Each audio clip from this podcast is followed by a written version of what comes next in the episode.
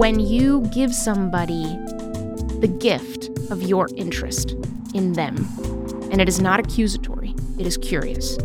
You know, it is not cold, it is warm. For most people, most of the time, that's a surprise. Uh, I am Monica Guzman. I am the author of I Never Thought of It That Way How to Have Fearlessly Curious Conversations in Dangerously Divided Times, and I am Senior Fellow for Public Practice at Braver Angels. Welcome to Language of God. I'm Jim Stump, and I'm very happy to be back at the microphone after some time away. I'll have more to say about that in some future episodes, but for now, we're just going to jump back into things. Today's conversation is a conversation about conversation. Monica Guzman is a journalist and has built a career out of talking to all kinds of different people about all kinds of different topics, but always driven by curiosity about who a person is and where they come from. But in the past few years, she started to notice a relational shift toward what seemed like a waning of curiosity, not only in people she disagreed with, but in people she did agree with who seemed uninterested in trying to understand what was at the heart of a disagreement. Curiosity was replaced with assumptions and stereotypes and even hatred at times. So she struck out to see if she could figure out what was going on and maybe even help to change it.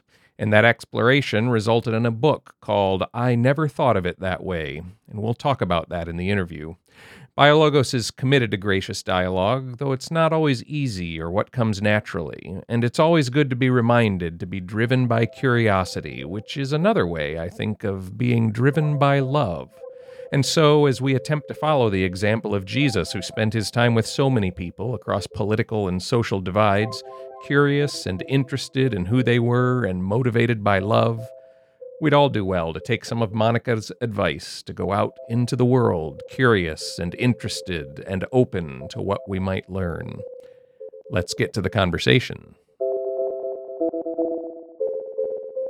Monica Guzman, welcome to the podcast. Hey, hey, thanks for having me. So, the main uh, topic of our conversation is going to be having conversations, particularly with people who aren't just like ourselves. But before we jump right into that, we like to get to know our guests a little bit. And interestingly for you, your life story is directly connected to the kind of work you do on conversation. So if you would start just by giving us a little bit of autobiography. Where'd you grow up? What was your family like? Yeah, so I was born in Mexico, and in the year 2000, after we'd lived in the States a number of years, uh, me and my family became US citizens. And it was right at that moment that something interesting happened. I came home from high school and plopped my bag down in the office, and I looked up and I saw a Bush Cheney uh, campaign sign over my parents' desk, and I was stunned. And I shouldn't have been. I was very liberal minded and was already leaning Democrat, and my parents were clearly going straight the other direction. So, what followed after that was uh, lots of years of talking about our, you know, now adopted country and what we thought was best for it. Lots of screaming matches. We, uh, I grew up in New Hampshire for the most part, and we spoke Spanish as a family. There weren't a lot of Spanish speakers around us, so we'd go out to restaurants a lot. And I'm pretty sure that we felt more comfortable speaking at a higher volume because we knew that everyone else around us couldn't understand. We were background noise anyway. so you've gotten into this work that we'll talk about here of uh, concili- conciliation, of depolarization. Is there anything going back into your childhood or growing up that, at least in retrospect, you look back and say that was maybe pointing me toward this kind of work? Were you were you the peacemaker on the playground or trying to? Oh, what a funny way! Yeah, funny way to put it. I was a shy kid for the most part. Uh, I remember I took a some kind of assessment to hint at what career I should go into. And I expressed just a little bit of an interest in communications. And the the results came back saying, mm, you shouldn't do communications. you're just you're not very good with people. I was like, really? Oh, that's too bad. So that changed. Uh, I do remember this. I remember being in my school cafeteria and observing all the girls getting up as a group to go to the bathroom together. And I remember being so annoyed by that. Even if I had to go to the bathroom, I wouldn't. so I, I do go back and I detect a sort of allergy to groupthink mm. and to tribes that mm. I wonder might have affected. Interesting. Uh, conformity makes me cringe. Mm. Well, give us a few stops then along the way toward becoming what you are now. How did how did this happen that you're the senior fellow at Braver Angels? Yeah, well, it wasn't very hard for me to figure out that journalism was what I needed to do. I loved writing. I was the movie reviewer for my Mhm. college weekly, Bowdoin College in Maine. Before that, in high school, maybe even in junior high, my dad, who's a computer programmer, helped me set up a movie review website. It was called Phantasmia's Movie Musings. I loved movies. I grew up watching lots of movies. And in fact, that ends up being interesting too, because it wasn't until fourth grade or so out in the recess field that it finally dawned on me that all my friends did not go see a movie in the movie theater every Mm. week the way that I did. And my parents took us to the movies every week. It was very unusual. Movies are extraordinary, right? They're, they're fiction, most of them, and they end up telling you stories where you have to understand the character's motivations or nothing makes sense. And so as I went into journalism, there's a thread there where I thought everybody has their reasons. The question is whether I know them or understand them or I don't. Hmm. Nobody's crazy, nobody's out of their minds, you know. People do what they do for a reason, and it's just whether you know those reasons or Hmm. not. Um, I did an internship because I knew I loved writing in journalism my freshman year of college. And I remember sitting outside an old movie theater in New Hampshire, an independent movie theater that had just played a movie called My Big Fat Greek Wedding. Oh yeah, I, I was, you remember remember that? I was interning for New Hampshire Public Radio. They had given me a seven minute feature. I was a little squawk, squeaky thing, you know. Um, they actually gave me voice deepening lessons because I sounded like a child. Oh, let's on hear air. and that was I don't know that that actually helped. But uh, but I remember getting completely lost in this person's story, the owner of this movie theater and why he created it and it was a beloved institution in this town in New Hampshire and it was part of the renaissance of independent cinema. And I just told myself this is if I can have conversations like this where I disappear into people's stories and learn about them and then get this enormous responsibility and honor of trying to explain them to their community, I will die happy. This is what I need to do. Nice.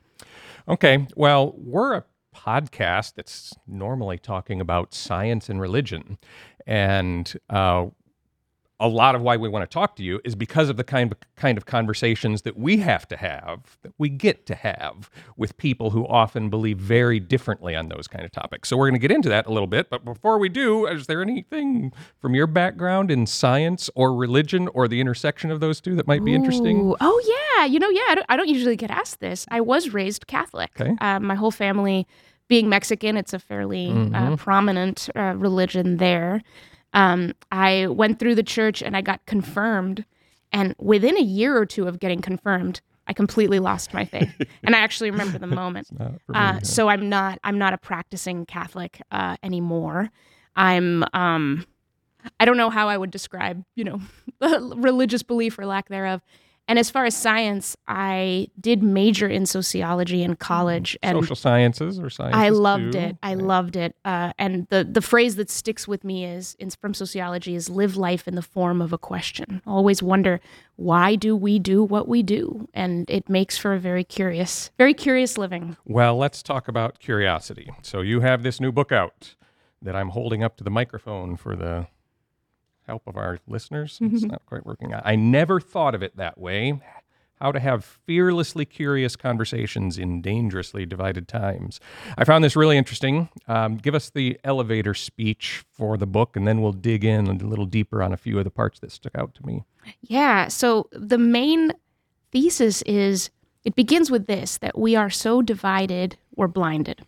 There's all this research that shows us that when people on one or another side of the political divide are asked to estimate the views on the other, they grossly exaggerate. Mm-hmm. I mean, to the point that you have to wonder how can we pretend to be informed when we're not informed about each other, when we don't know about each other's perspectives? We are judging each other more while engaging each other less. This is a vicious cycle that takes us away from reality. But at the same time, we're plagued by certainty and we're plagued by fear. And it turns out that these are two arch villains of curiosity. And curiosity is this mental capacity we all have. There's this misconception that curiosity is a personality trait. It's not, it's a practice. We can all mm. do it. And it's the power of a perceptive question to bust through the barriers between us is astounding. So the book spends four fifths of the time, only one fifth, is dealing with how we got here. The rest of it is this is how we can put curiosity to work. This is how we can change the mindset, the approach, and the tactics and the contexts of our conversations across disagreement so that we can enrich our perspectives by learning about others, so that we get out of this stuck place where we believe that we already know everything we need to know about those people. Mm-hmm. And we get out of that. Um, so, yeah, it's mostly solutions and tactics and strategies. Good. Okay, so this is super interesting and very relevant to the kind of work we do, and I think super relevant to everybody who lives in this country today, right? Um, so I want to walk through some of the different aspects of this that you bring out and have you uh, tell us a little bit more about them. Um, so the first one is that I want to talk about are these three spheres of discourse that we ought to have with any person. So the sphere of consensus, and the sphere of legitimate discourse, and the sphere of deviance. Mm. Can you tell us about these and why we really need, need to be paying attention to them when we're looking to have conversation with somebody else? Yeah. So this model goes back decades. Uh, to, uh, it's called Hallin's spheres. So so he talked about in a society, discourse is split up into these spheres. The sphere of consensus is, you know, the sky is blue, nobody's arguing about that, right? uh, the sphere of legitimate discourse is those debates that are alive and that are valid and that are, are accepted as debates. You know, guns, abortion. There's some really tough ones. There's some not so tough ones, red light cameras, you know, speed traps, that kind of thing. So these are the kinds of things where we recognize that other people have legitimate yeah. differences from us. Yeah, and... there's legitimate differences. Now, there, you know, we can we can talk about the edges of yeah. abortion and guns. There's enough uh, animosity and, and strength of thinking that for some people it goes into the other sphere, which is deviance. So deviance is man, the people who hold these beliefs, right? These beliefs are just off. We don't consider them legitimate uh, areas of debate. So I'm wondering if there's some way of determining what those topics are mm. uh, very easily, or is it just something I have to test out and I see what somebody's reaction is when I bring up something like that? Or if I hear that they're a flat earther, am I immediately like, oh well, I guess this conversation's not going very far? Or, right. I mean, a lot of it is is exactly that. It's a it's a gut feel. It's a reaction. But for the most part, there are shared ideas of where the boundaries between these spheres are.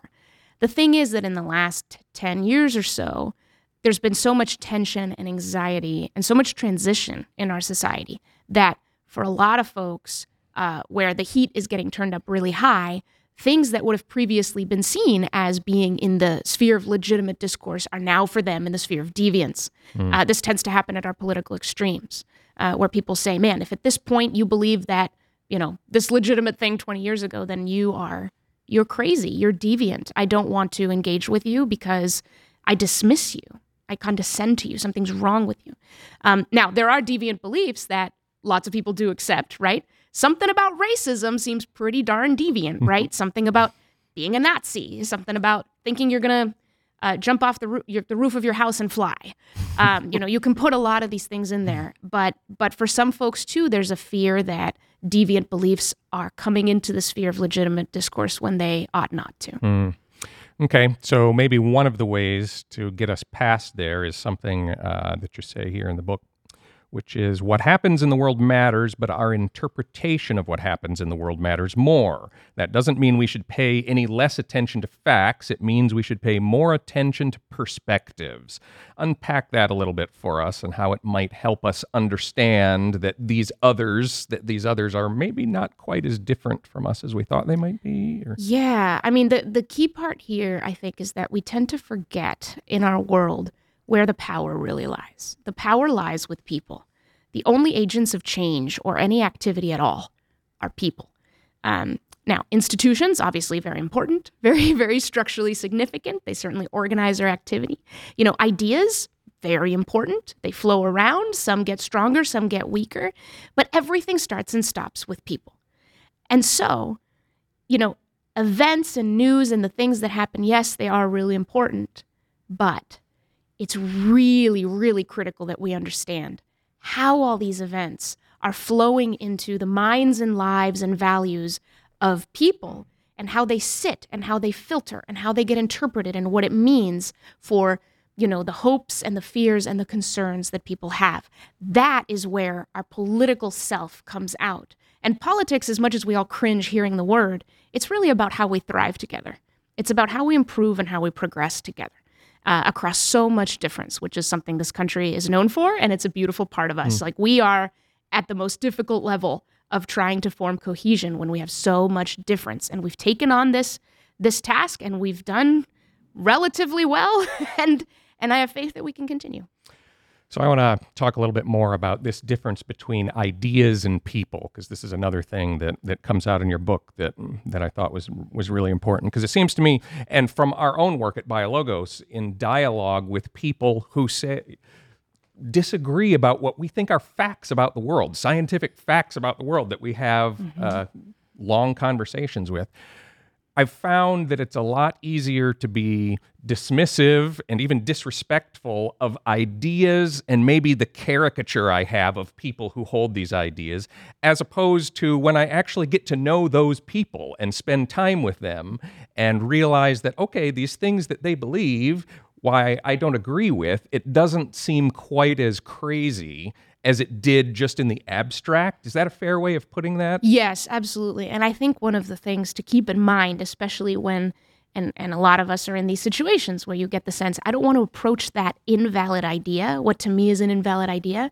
Therefore, I don't want to approach people who might hold that mm. idea. And and the key distinction here is you're don't think of approaching an invalid idea. Think of approaching a valid person. Hmm. So there's there's a really interesting distinction between what's true and what's meaningful that I think is worth bringing up. And this comes from my friend uh, and author Buster Benson. He talks about how there's three types of conversations across disagreement: the conversation about what's true, the conversation about what's meaningful, and the conversation about what's useful. And because because it's ultimately all about people, and we tend to forget that we as soon as we ha- we come up to a wall in our conversation where there's a disagreement about what's true and it is strong, right? Then it feels like we have two options. Either I sit here and yell and convince you to change your mind and agree with what I see as reality, or I walk away, mm-hmm. right? We're done. There's nothing else I can do.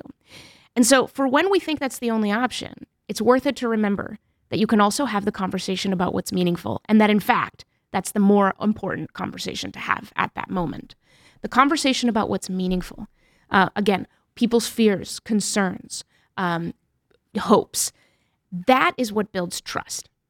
And once you build trust, hopefully you can get to a point where you calibrate your perspectives enough that you can begin to say, okay, thank you for sharing that with me. It makes sense why you see things this this way. Can I tell you why I like how I see it differently? Can I tell you what I mean? And once people have, you know, if you imagine that point in a conversation, a kind of warmth, right? A kind of calibration. That's what brings persuasion back from the dead. Because basically the the persuasive ability of this society, right, to keep talking up the good ideas is endangered when there is so little trust.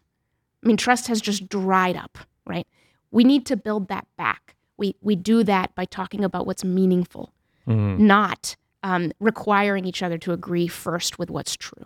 Okay, so there are several parts of that that I want to uh, probe a little bit more. That that last part of the transition that may bring us back to persuasion, I, I want to come back to. But first, before we get there, um, conversation has to be a two-way street. I mean, almost by definition, right? There, and you said in the, in your elevator speech at the beginning that curiosity isn't just a personality trait, which uh, is interesting because I had written down here one of my questions about are some people more curious by nature than others, and so so you can talk further about that if you want. I'm I I wonder if there are some ideologies that curiosity tracks more with than others but mm-hmm. but regardless of that if people can be trained to become curious they, there has to be a willingness to do this. And again i'm speaking from our own experience at biologos here where there's one group that we very productively entered into conversation with some people who disagreed.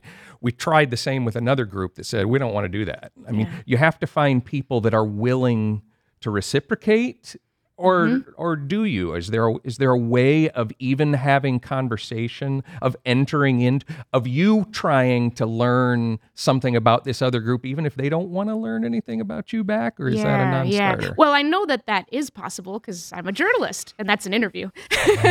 you know, so that's certainly possible. Um, I curiosity is contagious.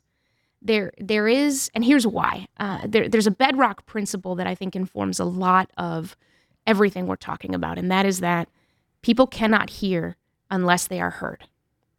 People cannot hear unless they feel heard. So, when you give somebody the gift of your interest in them. And it is not accusatory, it is curious. You know, it is not cold, it is warm. For most people, most of the time, that's a surprise. That that comes uh, you know, it depends on what your relationship is, obviously. You know, hopefully they don't think you're you're playing some agenda, you're playing some game. Uh, if you build up to that point, you really want to know about them. This this reminds me, not long ago, I, I became aware of something that happened happens fairly regularly, but I, but without my awareness. Uh, I was meeting up with a friend, but we had some stuff we had to do, right? And so we only have a little bit of time to do it. But something kind of cool had just happened to me. And, you know, she could see it on my face, I guess, because she said, Hey, how's your day? And I said, Ah, you know, like really good. I'm having a good day. And I just figured she wants to keep going. We got to get stuff done. But but she said, "Well, what happened? Like what's going on? Tell me about it." And I begin to tell her. And again, I kept clipping my answers thinking, "She we just need to get to work." But she but she kept asking questions. "Tell me more about that." And I just realized, "Oh yeah. She's a friend. It's it's okay for me to share these parts of myself." Now, I'll say this too. A lot of times there is an asymmetry. Uh, A lot of times there's an asymmetry in the amount of curiosity that people bring in. Curiosity is really interesting. It's it's a craving for knowledge, but it doesn't work like hunger or thirst. In hunger, in, when you're hungry, you're hungry until you eat. You're thirsty until you drink. You're curious only as long as your attention is on the gap between what you know and what you don't know, what you know and what you want to know. As soon as your attention is diverted, you're no longer curious. And if you if your attention is not in that gap between what you know and what you want to know, you're not aware of that gap, you don't see a gap, you're not curious. It's as simple as that. So it can take it can take some some seeding and some openness just to see where those gaps might be that you become curious about. The more the more that people come into uh, prospective conversations with judgments, preconceived notions, certainties, the less curious they are likely to be. When you think you know, you won't think to ask. So this is particularly relevant when we uh, cling to stereotypes and labels. A lot of the asymmetry that I see in politically contentious conversations comes when, you know, let's say I'm a liberal, you're a conservative, or vice versa, right? And I come in and go, oh, that's a that's a that's a liberal, and I know what a liberal is, and I know exactly what he's going to say. So I'm just here for the battle. I'm not curious. I think you are a stand-in for something in my head, right? Instead of seeing you as a person that I don't know. And a lot of us are doing this and are killing our curiosity as a result. Do you have any stories, either uh, success or failure stories, of trying to enter into conversation with people who were resistant to that, and the success of, of eventually them becoming curious as well, or we Mm. other stories where we tried this and we tried and then we tried again and it just didn't work. Mm-hmm, Um, let's see. One that comes to mind, uh, I learned about on my book tour. I think I was in California, and I met a woman who is very liberal, very pro choice. And she had learned that her daughter, who was also liberal and pro choice, had become close friends with uh, a boy who was very conservative and pro life. And uh, she wasn't particularly open to ever having that conversation. She was pretty suspicious uh, just because of knowing that that difference existed. Um, but over time, got to know this boy, and you know, they started having conversations, like when when you know he was over and whatnot. And they ended up uh, in this conversation where she had what I call an "I never thought of it that way" moment. Uh, they they ended up, you know, opening that door crack and then just talking about abortion, and she learned um, some of his reasons for being pro-life uh, that she, you know, had never really considered, um, or at least not through a warm relationship. Um, And then at the end, she realized she had a really interesting thought. And she thought, oh my gosh, maybe there's a part of me that wants my daughter to end up with someone like him. because if she were to get pregnant, he would he would have so much responsibility and so much respect, you know, for what would happen next, uh, rather than sort of dismissing it, right? And so she had never thought of it that way. She had never she had never kind of taken the time. So she brought that up at a at an event uh, that I did because it was it was something that surprised her and made her realize there's a lot that I might be missing about the other side of this divide and debate. And it may not all be malevolent, and it may not all be against me or against women or whatnot. And it, It grew out and it grew out specifically of learning more of his story, Right. right? Right, exactly. And it began with just get to know the person, right? And then that door begins it begins to crack open until aha, maybe you can talk about this thing that seems scary and learn something that you didn't expect.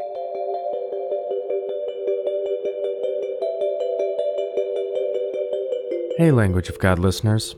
If you enjoy the conversations you hear on the podcast, we just wanted to let you know about our website, biologos.org, which has articles, videos, book reviews, and other resources for pastors, students, and educators.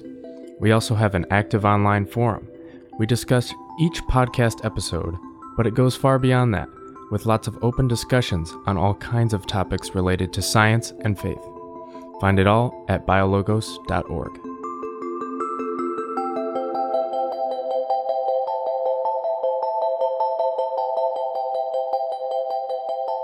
So you give a uh, real practical uh, tip in the book for how how to gauge when such conversations may be ready to happen, and you talk almost about like this device that I wonder if you're getting a patent for that has all these dials on it.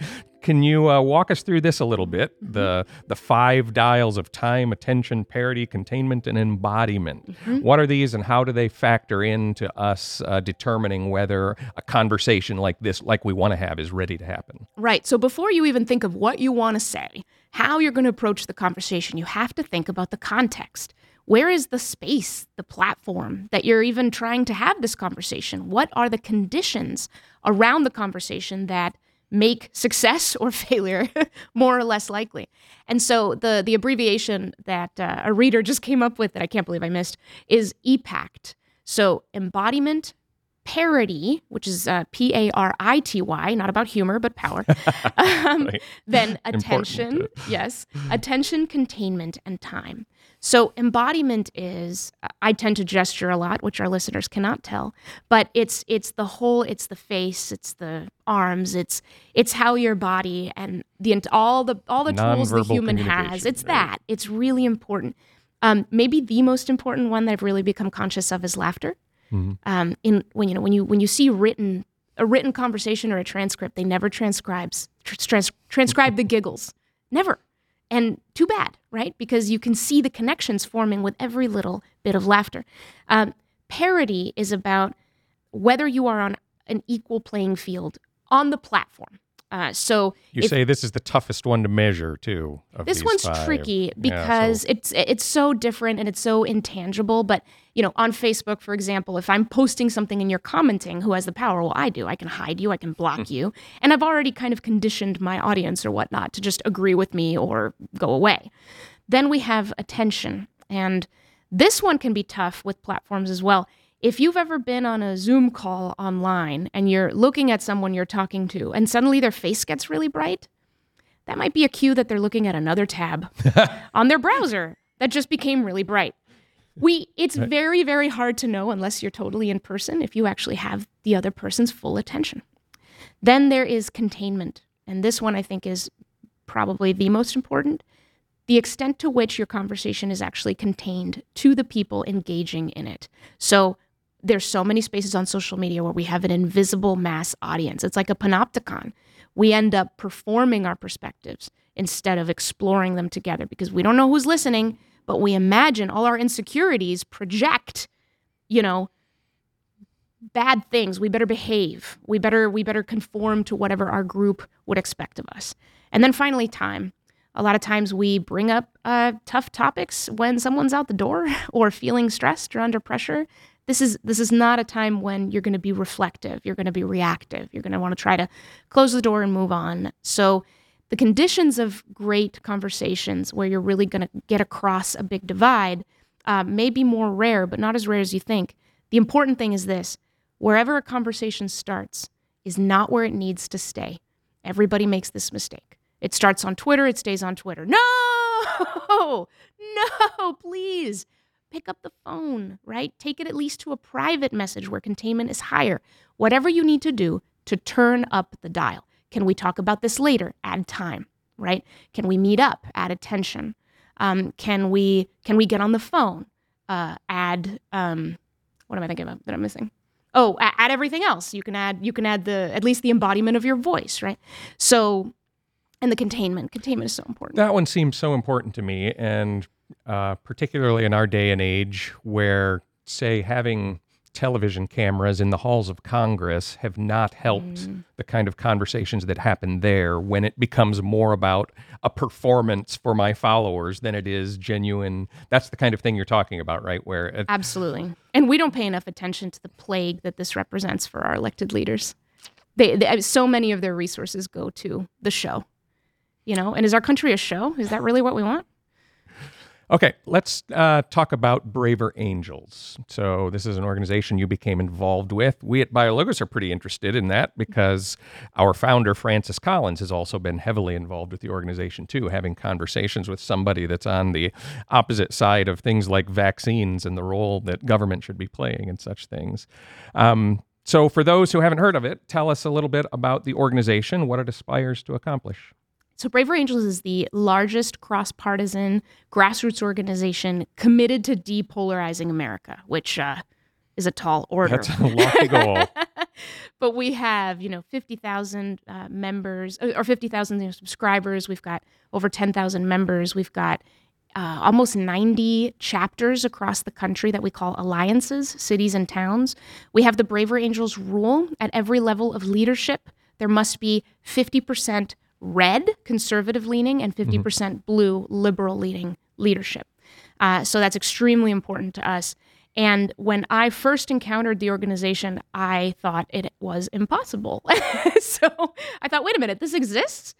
Uh, and the bread and butter and where it started is workshops, it's experiences where people from either side of the political divide come together, get through this structure that either trains up, um, builds skills to bridge the divide, or we have a workshop called Families Divided by Politics, which helps you understand the roles the different family members play around the Thanksgiving table and how to how to help uh, bring you know the kind of productive engagement to that context. We have our depolarizing within workshops because frankly, this curiosity begins when you aim it inward and you understand where your biases are and your stereotypes and your incuriosities. But the the idea of Braver Angels is once you experience illumination across the divide, once you see that you are, you know, you might have been pretty wrong about this or that judgment, you go, what else am I wrong about? Right. Mm. And there's a sort of humility and openness that people people get from it. And so you might take more workshops or you might just export some of those questions and some of those norms and skills that you've learned into your own life. Um, what's really exciting now is we have something called Braver Politics. And Braver Politics is taking these workshops and these methods into the halls of power. So we've done our workshops with sitting members of Congress, with the Problem Solvers Caucus in DC, with the legislature in New Hampshire, in Minnesota. Um, and it's just spreading. Uh, and we've also done, we have our signature Braver Angels debates, which are like nothing you've ever heard, the most heated issues. We get folks to give speeches, you know, for and against. They do not hold back. They speak without fear, their full truth and meaning and perspective. And then people ask curious, non accusatory questions to better understand. I have, to, to date, I have never, I mean, I've seen a lot of media, right? I've, I've never seen a kind of conversation where so much of the truth of the perspectives of both sides actually gets to come out. It's, it's extremely illuminating and it complicates what's become way too simple. So I'm I'm wondering if the kind of people you get to agree to be involved in something like this it, is that a, a selection sample error then for it being a reflection of the full con- if you if you're finding people that are willing to enter into those kinds of things there must already be some kind of willingness to to listen to the other side. Mm-hmm. So are you this is the you know the cynical question coming out in me are you only converting the people who are already willing to to do this or is there some way you you say you're taking these into the halls of Congress, so there must be some element that no, you really are working on people for whom uh, this is not their natural tendency to want to engage in Oh, this. absolutely. And I mean, it is it is logical and it is true that um, you know folks who may not be as uh, extreme on the partisan side uh, have a shorter path uh, to some of these methods and to some of these events. But that being said, there are paths that bring folks from from you know the more partisan sides right to us. A lot of people's stories when we ask what brought you to Braver Angels starts with pain, pain in their families um, you know, pain, pain in their communities where they go, something's broken. I don't know what to do, but somebody told me about Braver Angels, so I'm going to check it out.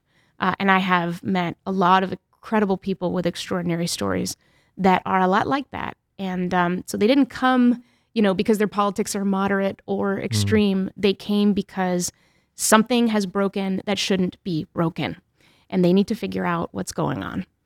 Uh, so there's there's a lot of that, frankly. So Braver Angels started. Our co-founder is a marriage therapist. The analogy is between um, Republicans, Democrats, and couples on the brink of divorce. Except that in America, divorce is not an option. You know, it shouldn't be. We got to figure this out. So, so yeah, our workshops are based on methods in family therapy, and they've been studied by Brown University and others, and um, shown to have depolarizing effects. So how long's it been going on? When was it founded? Uh, just right at the top of 2017, right after the 2016 election. So are we far enough in yet to know any results? I mean, you have this big lofty goal of depolarizing America, how are we measuring that, or how are we, how are, how can you tell if it's working? Yeah, I mean, I mentioned, you know, there, there's been research that has has, you know, scientifically looked at the methods and shown that they do work. Um, we have reached tens of thousands of people uh, with these events, and it has spread around the country. This is a movement too. It's not just Braver Angels. There's lots of organization. There's a sort of bridging space now that's rising, and that you can see beginning to rise even within media, within politics. Uh, lots of lots of civic organizations are turning their attention to this problem of polarization. Lots of nonprofits and philanthropic organizations. So so that's where I think there's a lot of excitement is more and more people are saying enough of this nonsense. We can't take much more of this. And if we continue to wait for politicians or media to figure it out, they're even more exhausted than we are. You know, the the the the, the systems they're in incentivize so much division. It's so difficult to escape. They need our help. You know, so I think that the more we understand um, the contexts that we're in and how they tend to trap us, and the more that we begin to behave differently, it's this behavior that is going to chip away at these systems. At least that's what I believe. That that yes, there's going to have to be some top down, some real structural reforms, but we can't make the real change we need without the grassroots movement. You know, without people themselves saying, me changing the way I have my conversations is not too little. It's actually required. It's what we need to do. I need to show other people there's a different way. I need to up my curiosity. I need to turn up the dials. I need to say no to the stuff that divides us. Um, this reminds me of a moment. So, Bill Doherty, a co founder of Braver Angels, did a workshop recently, and one of the attendees was a blue, liberal leaning landlord. And um, apparently, uh, he had gotten to the point where he would not rent to a conservative. If he knew someone were conservative, that's it, I'm not renting to you. That's how angry he was. At the end of the workshop, he came up to Bill with tears in his eyes. He had spent the workshop talking with someone conservative and getting to know them. And he said, you know, that he told uh, the, the conservative man, uh, you know, I disagree with everything you just said, but powerful people want us to hate each other. Let's not do it. Hmm. Okay, so that's powerful. Um, because the, the question, the next question I was going to ask was related to these systemic issues and the path by which individuals and their own stories can help to change that. And I was going to uh, talk specifically about media. And so long as media keeps showing us what the masses want to see, which is conflict and the most extreme voices, is the way around that for us to just say i'm no longer going to listen to that mm-hmm. news story if, or, I, I mean how do how do our individual stories change something that taps so deeply into i'm afraid human nature and wanting to mm-hmm. see the spectacle of oh i mean that is the question that's exactly the question i mean as a journalist i can tell you i know the people in journalism who have also had enough and are changing things and it's going to be hard but they're working on it you know um, the best journalists have always been the most curious and, and they know that something's broken and they're working on it. But again, this is an example, I think, of where we forget our own power, right? And we tell ourselves, well, the media is this way, so we're just helpless. What? you know? So I'll tell you, I mean, just an example for me, I thought it would be impossible, but I um I took email off my phone, I took social media off my phone, and my life is so much better. I did this in May.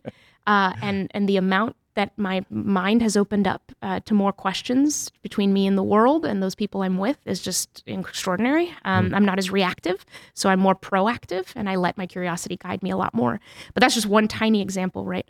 Um, there's uh, Amanda Ripley, who's who's a, a, friend and an incredible journalist and thinker, talks about how news itself has to change. Um, and she wrote a wonderful column in the Washington Post. News should be giving people um, agency and dignity and how important those things are and how in media we seem to have forgotten that or we've gotten so you know addicted to addiction that we need to get people to click. We need people's attention at all costs. And hey in journalism, the economics are pretty harsh. You know, if you can't get people's attention, you die. We don't have geographic boundaries anymore to sort of give everybody a space. There is no small ponds in journalism. It's one giant pond, and you have to stand out. So, how do you do that? By making loyal audiences. How do you get loyal audiences? By connecting with them emotionally and trying to carve us versus them divisions so that they know who they are and they know who they hate. This is bad for us. Yep. it's good for the economics of media, and it's bad for us. So, so good people are working this out. But in the meantime, I think individuals do have to exercise their own power. No, you are not helpless. No, there there is not no way to escape. You know the psychological sorts of baiting uh, that that that we get.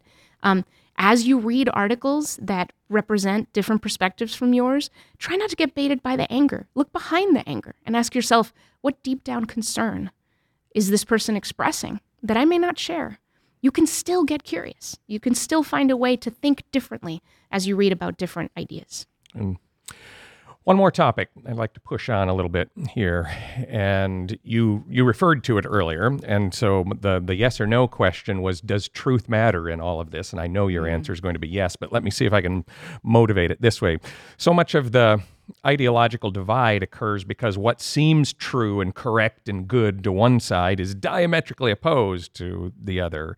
And too much of our conversation about a topic is just in my own echo chamber and simply reasserts how obviously right we are and how wrong the others are. And your work is so important here at showing how unhelpful that approach is and pushing for genuine curiosity, trying to understand this other side. How did you come to believe these things, spending time asking good questions. But then let's talk about whether there is a next step, because the goal isn't just to understand each other better and eliminate the rancor, right? That's a wonderful goal, but it doesn't stop there. Can this approach lead to actually resolving questions about who's right? Can I even ask it that way? Mm-hmm. Or is the and, and, again, this is motivated a lot by our own work here that we we've had dialogue with people that we've gotten to know better and have respected and have stopped being mean and snippy over the internet to each other. Mm-hmm.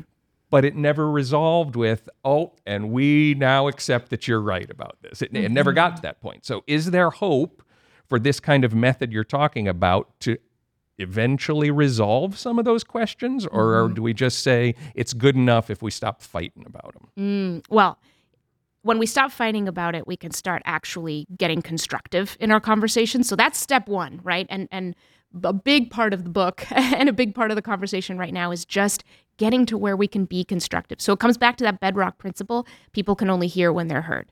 You're not really having that kind of conversation until and unless you you understand where each other is coming from. You've asked those questions, you've had that conversation. But you're right. The next step is, okay, and then what? What happens then?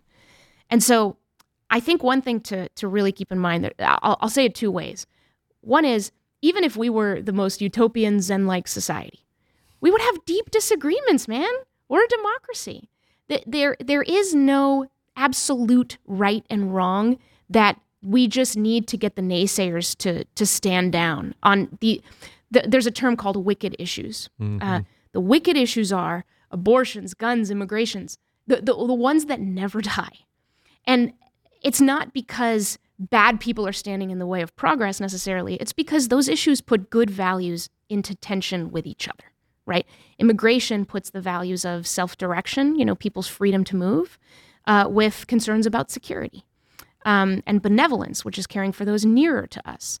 Um, you know, abortion puts the value of the sacredness of life with uh, the freedom of of people, you know, to get to do what they want with their lives. These are good values. It's not that one always trumps the other, right? So what we see instead is that as society evolves and changes, you know, where these values stack in relation to each other might change sometimes and other times not. A great example is 9 11. Um, after 9 11, at airport security, you know, the value of collective security became the preeminent concern over the freedom to move quickly through the airport. And so we all were like, cool, Department of Homeland Security makes sense, right? And we accepted changes and norms. Um, so, so I think it's really important for people to remember that is that if we remain in tension forever on these issues, it's probably good. Some of these issues.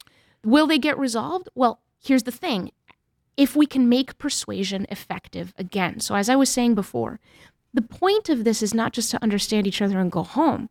The point is to allow the best ideas to come to the top, but also to allow our humility to make room for compromise, to make room for, ah, I see what you're saying. So, how about this?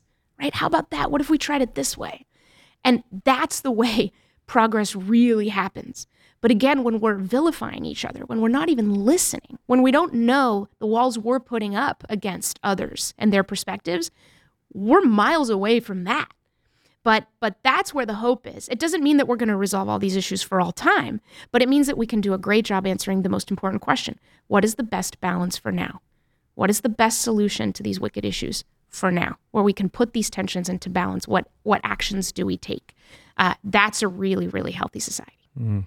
That brings us back to uh, one of the passages I read from your book at the back, clear back at the beginning of our conversation. That it doesn't mean we should pay less attention to facts, because that's the truth side of things that I was just pushing on, right? Trying to sort out which are the facts and which are, which are true. But it means we should pay more attention to perspectives, and that strikes me as where these value commitments that you speak of are so much more intertwined with who we are and our stories and it's not simply a matter of being able to go out and tell whether your your beliefs are correct or not right? Precisely. So. the, these big questions in our lives and in our society are not a simple matter of what is true and what is not. Mm-hmm. it's about what what fits and what doesn't. And for that we need to know each other. We need to get to know what fitting us means. Well, this has been a fascinating conversation, one that has made me uh, more curious about having more and better conversations with, with people who disagree with us. But I want to thank you so much for uh, talking to us. We like to uh, close these by asking something completely unrelated. What have you been reading lately? Ooh, um, I am reading the science fiction trilogy by Cixin Liu, who is a Chinese science fiction novelist. Um, it starts with the three body problem. Basically, it's alien invasion, and it's super cool and so complex. And I stayed up till like 3 a.m. the other night reading the second one. So, wish me luck because it may totally disrupt my sleep schedule. well, very good. Thanks, Monica, so much for talking to us. Thank you so much. This was great.